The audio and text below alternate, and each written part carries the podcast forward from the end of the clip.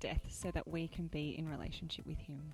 And one of the big privileges of being in relationship with him is that we have direct access in the way that we can talk to him through prayer. And lovely Fee is going to lead us in prayer now. Let's pray. Heavenly Father, we thank you that Jesus changes everything. We pray that you will give our Woolooware gathering power at this time through your Spirit to live by these words of Jesus. Love the Lord your God with all your heart and with all your soul and with all your mind, and love your neighbour as yourself. Father, we think about the ways we have failed you, have chosen other things over you, or have gone against your ways. We are sorry. We turn away from the times we've been greedy, immoral, or unloving. Thank you that you don't punish us for the wrong we have done, but you've acted with compassion on us. Thank you that you promise forgiveness when we turn to you in faith. Thank you that you promise to help us to grow more like Jesus and leave sinful ways behind. Having confessed our sins, let's continue to pray and bring our needs before our Lord God. Father, we pray for all who are affected by coronavirus through illness, isolation, or anxiety. We pray they may find relief and recovery. We pray for those who are guiding our nation at this time and shaping national policies, that they may make wise decisions. We pray for doctors, nurses, and medical researchers, that through their skill and insight, many will be restored to health. We pray for the vulnerable and the fearful, for those who are gravely ill, for those who are dying, that they may know your comfort and peace. And merciful God, we entrust to your care all those who are ill or in pain at this time, whatever the cause, knowing that whatever danger threatens, your everlasting arms are there to hold them safe. Comfort and heal them and restore them to health and strength. Lord Jesus, you taught us to love our neighbour and to care for those in need as if we were caring for you. In this time of anxiety, give us strength to comfort the fearful, to tend the sick, to assure the isolated of our love and your love for your name's sake. As we move towards meeting face to face again as a church, give us wisdom, patience, and love for one another. Guide our pastors and leadership team as they make tough decisions. Help us as individuals and as a church family to look out for others more than ourselves. Help us to look for joy, not problems, as our minds are shaped and renewed by your Holy Spirit. Help us to trust in your power of renewal rather than dwell in the past. Father, keep us all under the shadow of your mercy in this time of uncertainty. Sustain and support us when we feel anxious and fearful. Lift us up when we are brought low, that we may rejoice in your comfort, knowing that nothing can separate us from your love. And Father, we commend ourselves and all for whom we pray to your mercy and protection. We pray these prayers through the name of your Son, our Saviour, Jesus Christ. Amen. Thanks, Fee. Uh, some news for you all. Uh, the first thing is that the Soul Revival Council continue to work tirelessly to figure out how we can start meeting together again. Um, and the council is made up of our pastors, our volunteer pastors, our wardens, the Bereans, the counsellors, and all the central coordinators from all of the different services across Yarrawarrah, Kirrawee, and Woolooware. Uh, and this morning, they, all 70 of them, uh, met together to do the first kind of trial run of putting into practice all of the procedures that we've come up with to try and get church happening again.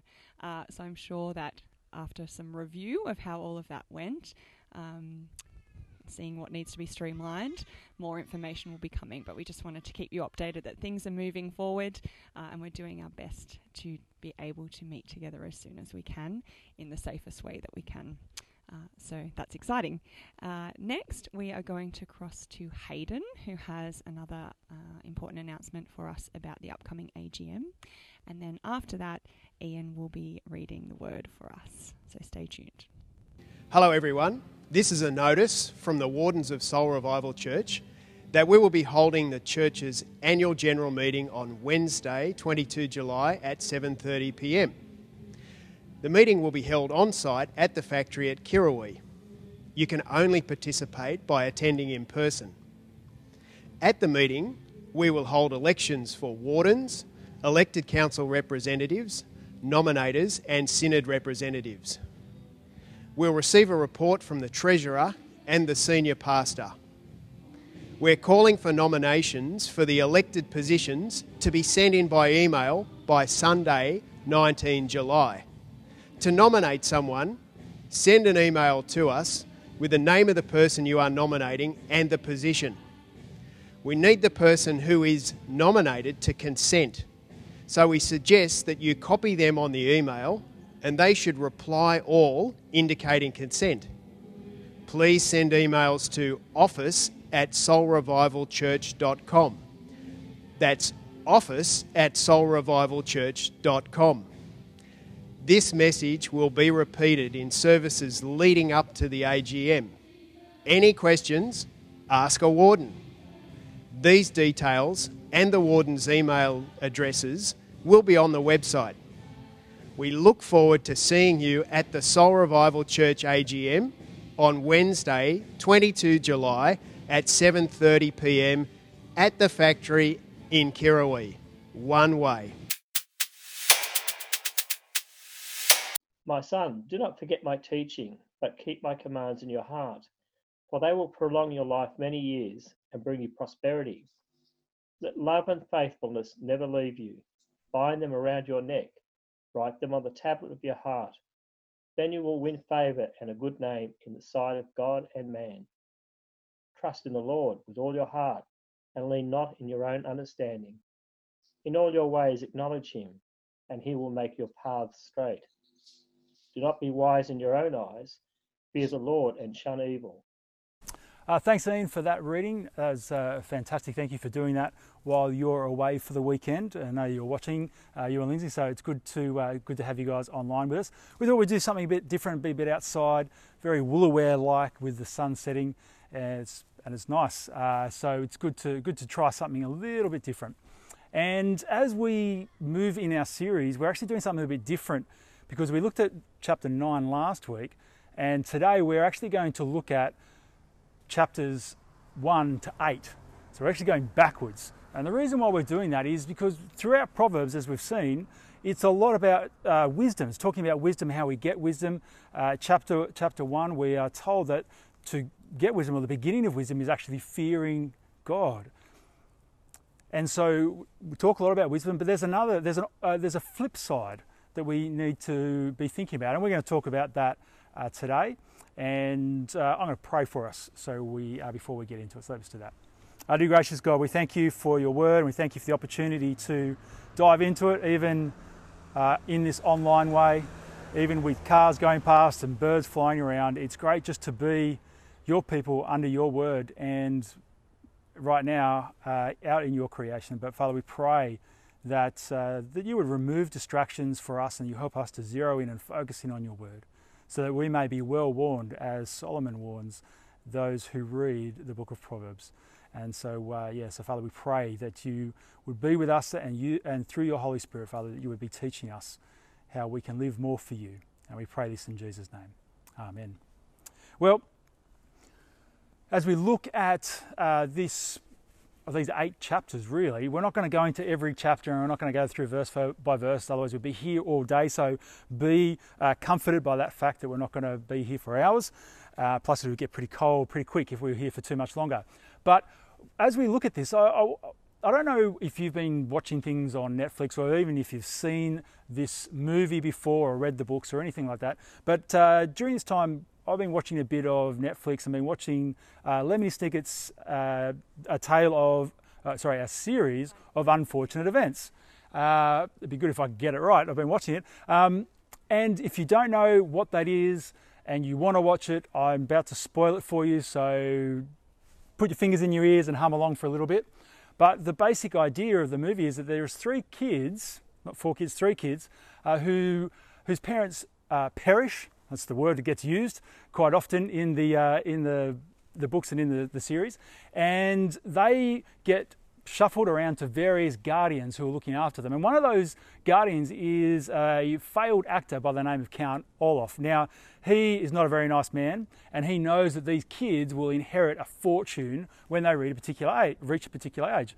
And so he comes up with a cunning plan to get in on that inheritance, actually to get that inheritance for himself. But a whole bunch of things happen, and these kids get taken from his care as guardian and placed into other relatives and friends and whatever else uh, who look after them, who become guardians. But what Count Olaf does is he disguises himself as different people along the way to kind of weasel his way into these situations and into these people's lives. And he does it in a very, very sneaky way. He, he plays to people's uh, I guess, desires or wants, and he entices them and tempts them to, to do things that they wouldn't normally do. And some of them actually get so enticed by Count Olaf, they actually meet their death. And they actually, are, you know, they die. And the kids get moved on and, and so forth. Now, the reason why I bring that up is because often we don't talk about sin like we look at a character like Count Olaf. We talk about sin being evil and horrible, and nobody ever wants to do sin. Nobody ever wants to sin. You want to run away from sin. And that's right, we do talk about it like that, and it's good to talk about it like that. But there is something else about sin that it's very enticing, it's tempting, it's pleasing. And it tries to, to entice us away from fearing God. Now, remember, we talked about fearing God as a positive, of being in awe, of giving reverence to God. And so sin will try and lead us to a different path, a path away from God. And we find that this, this idea, this following this path of sin away from God, gets referred to quite often in the book of Proverbs as folly, or the way of folly, or lady folly. This is uh, to give us this idea that there is something that's competing against God's wisdom, something that is not worth pursuing but feels so wonderful and tantalizing that we just want to chase after it. And what ends up happening is it actually, the, the way that it disguises itself, folly and sin disguises itself, it does it in a way that actually plays to one of our weaknesses. It's a weakness that it was seen right at the beginning in the garden with Adam and Eve. And that, that weakness in you and me is that we want to be independent. We want to be autonomous. We want to lean on our own understanding. We want to be wise with the things that we know. But the problem is, is that for Adam and Eve and for us and for human beings for centuries before us and after us, is that when we lean on our own wisdom and our own understanding, it's like leaning on a walking stick that has been eaten out by white ants.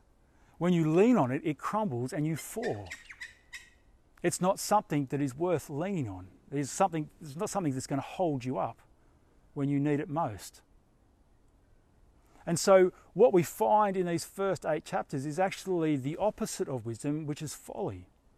And that folly, as I said, plays to our weakness of wanting to be in control, to leaning on our understanding. And it, it disguises itself in many ways, a bit like Count Olaf, who disguised himself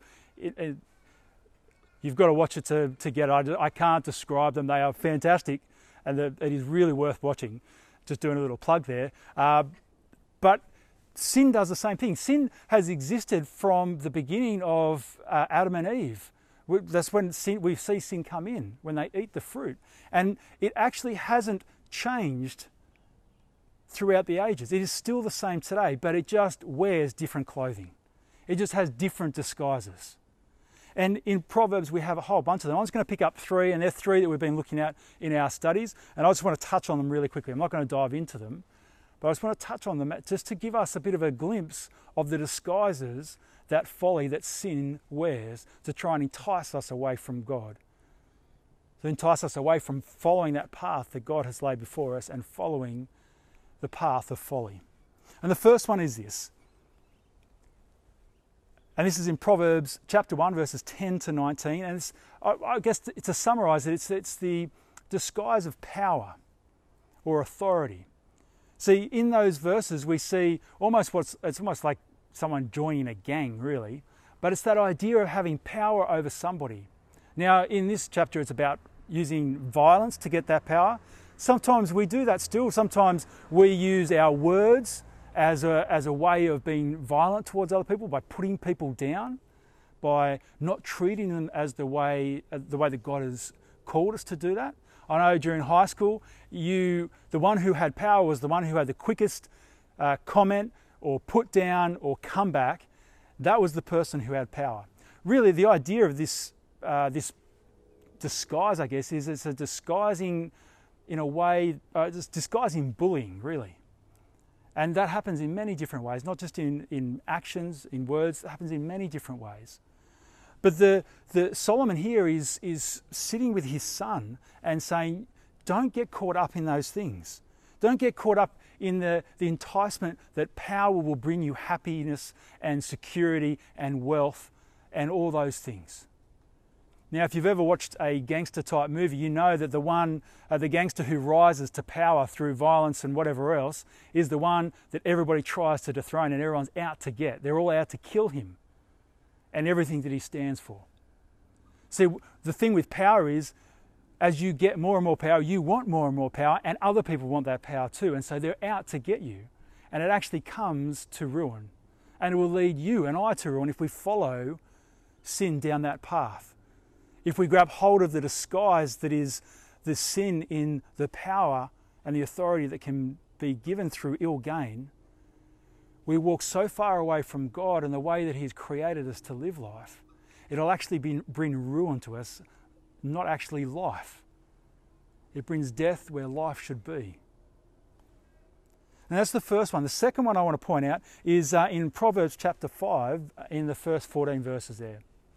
Now, there we find that uh, that adultery is at play. Now, when I talk to my kids about this stuff, they find all these sorts of words kind of tricky and whatever else, and sometimes they'll say funny things like, "Oh, we're talking about the sexy stuff now," and that's kind of what I guess Proverbs five and six and seven actually lots of places in the first part of Proverbs actually talks about this kind of sexy stuff. That is the stuff where the idea or the the enticement of pleasure of the flesh is so good, it seems so sweet See, it says there that her lips, that, that this type of pleasure is so sweet, it's like honey.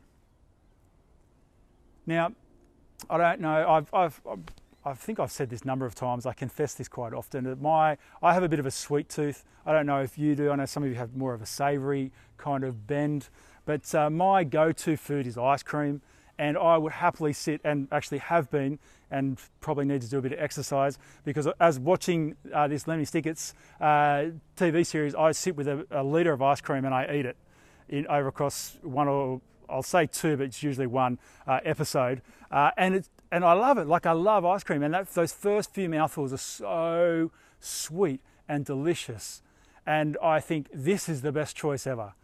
This is this is what I should be doing. This is how I should be living my life sitting here watching TV and eating ice cream. We're going to get to that in a moment. But the problem is that by the time I get towards the end of the tub, yes, a litre of ice cream, you can tell me off later. I know it's bad for me, but I like it.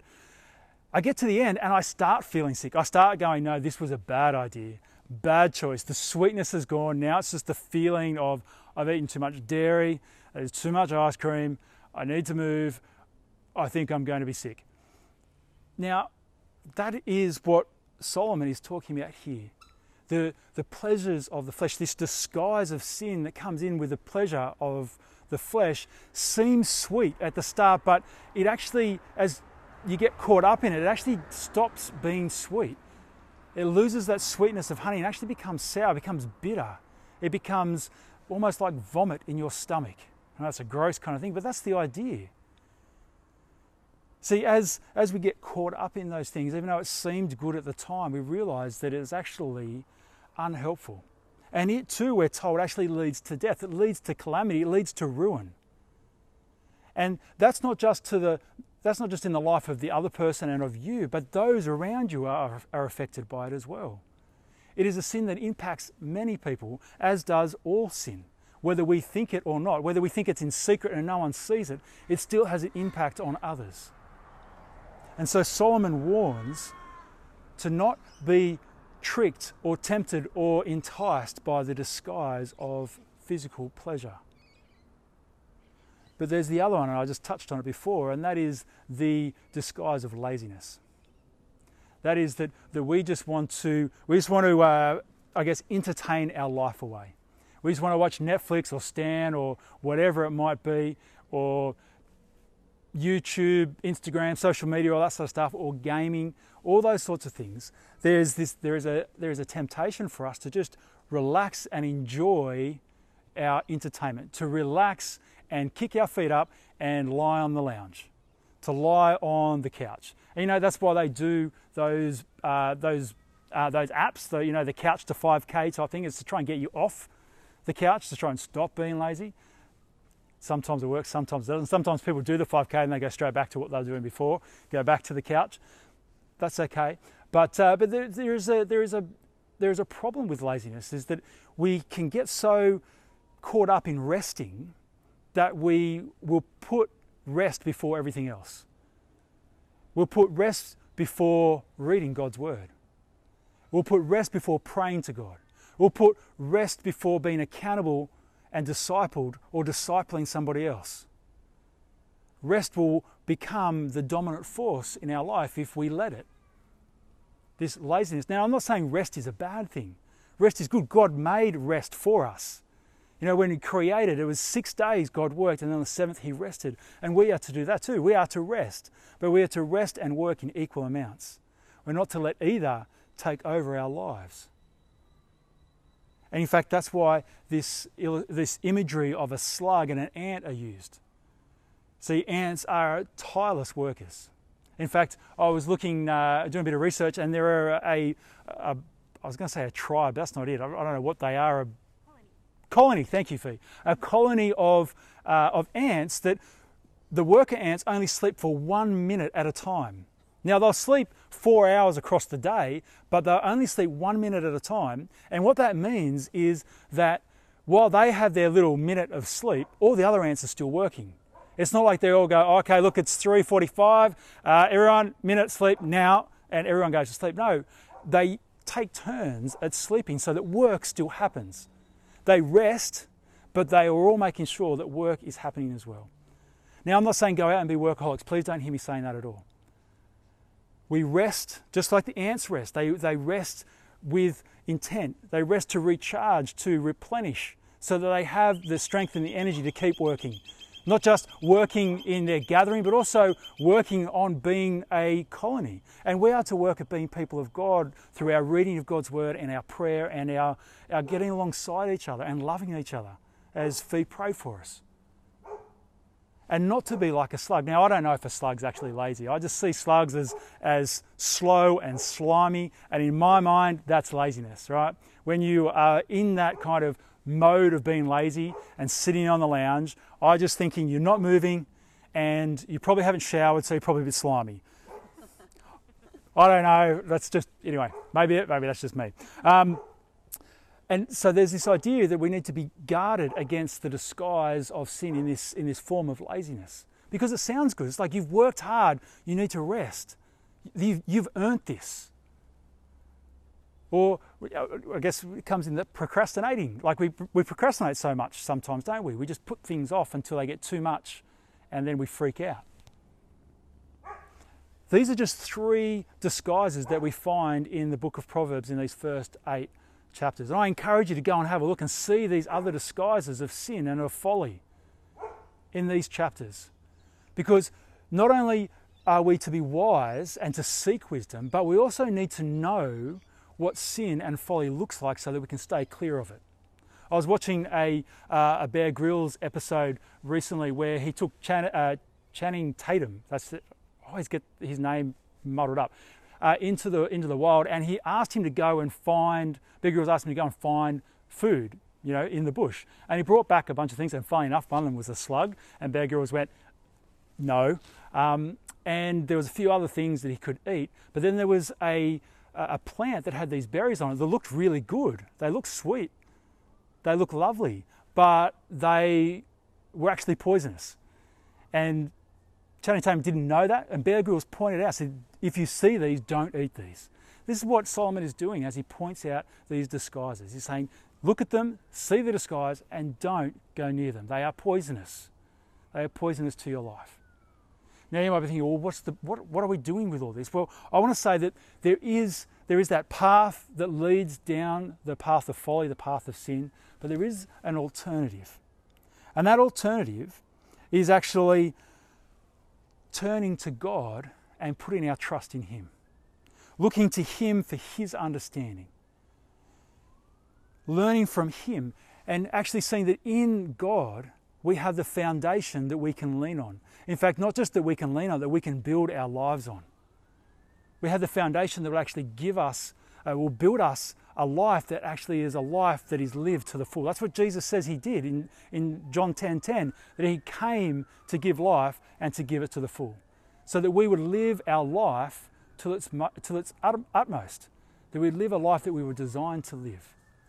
And that's what, that's what uh, Solomon is doing here in Proverbs. He actually says that in chapter 2, verses 6, where he says, The Lord gives wisdom, from his mouth come knowledge and understanding. See, in God is a solid and reliable platform, a foundation for our understanding, for our wisdom, and for our knowledge.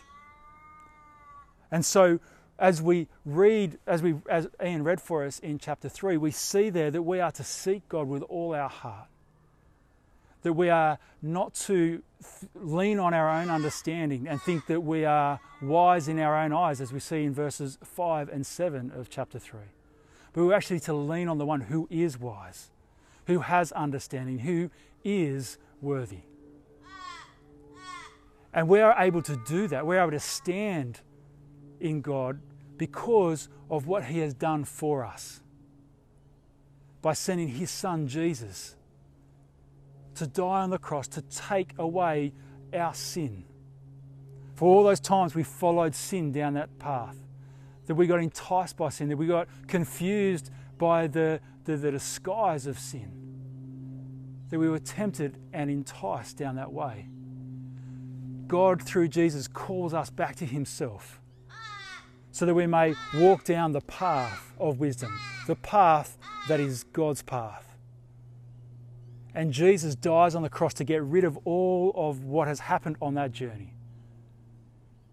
And as he does that, when he dies on the cross and goes back to heaven, he tells us that he sends his spirit to be with us so that we will not journey alone. That as we journey on that, that journey with God, that journey of wisdom, that we have someone there to help us. We have his spirit, the Holy Spirit with us. And so we journey down this path not alone. And we need to make sure that we are listening to God's word and letting His Spirit speak to us through His Word so that we will know the disguise of sin, the disguise of folly, and we won't be enticed and tempted down that way.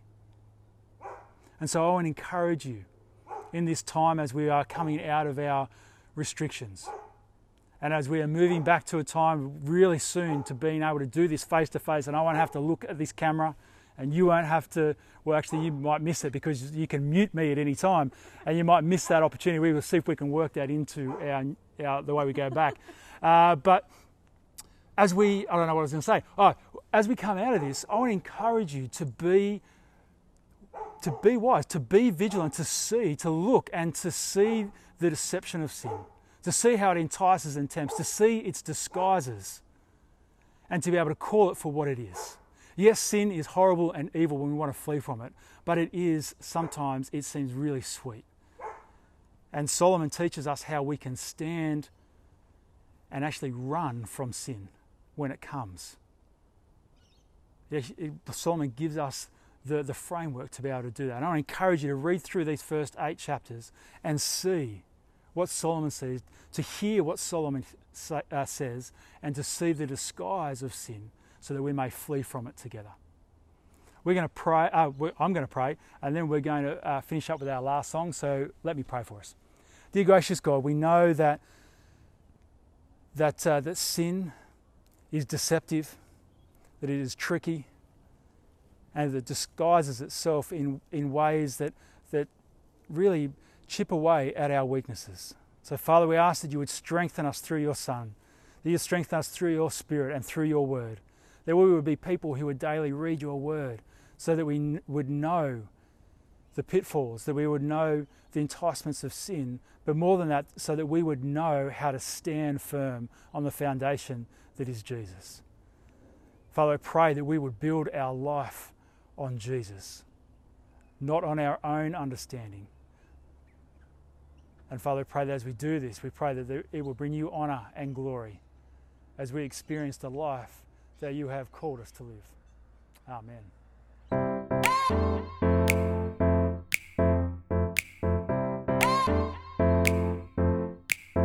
Thanks again for listening to the Soul Revival Church podcast. Uh, just a reminder if you want to watch any of these services that we hold live, you can go to soulrevivalchurch.com and you can see all the gatherings up the top of the page. And you can choose any one you wish. It can be on Friday, Saturday, or Sunday. Thanks again, and one way.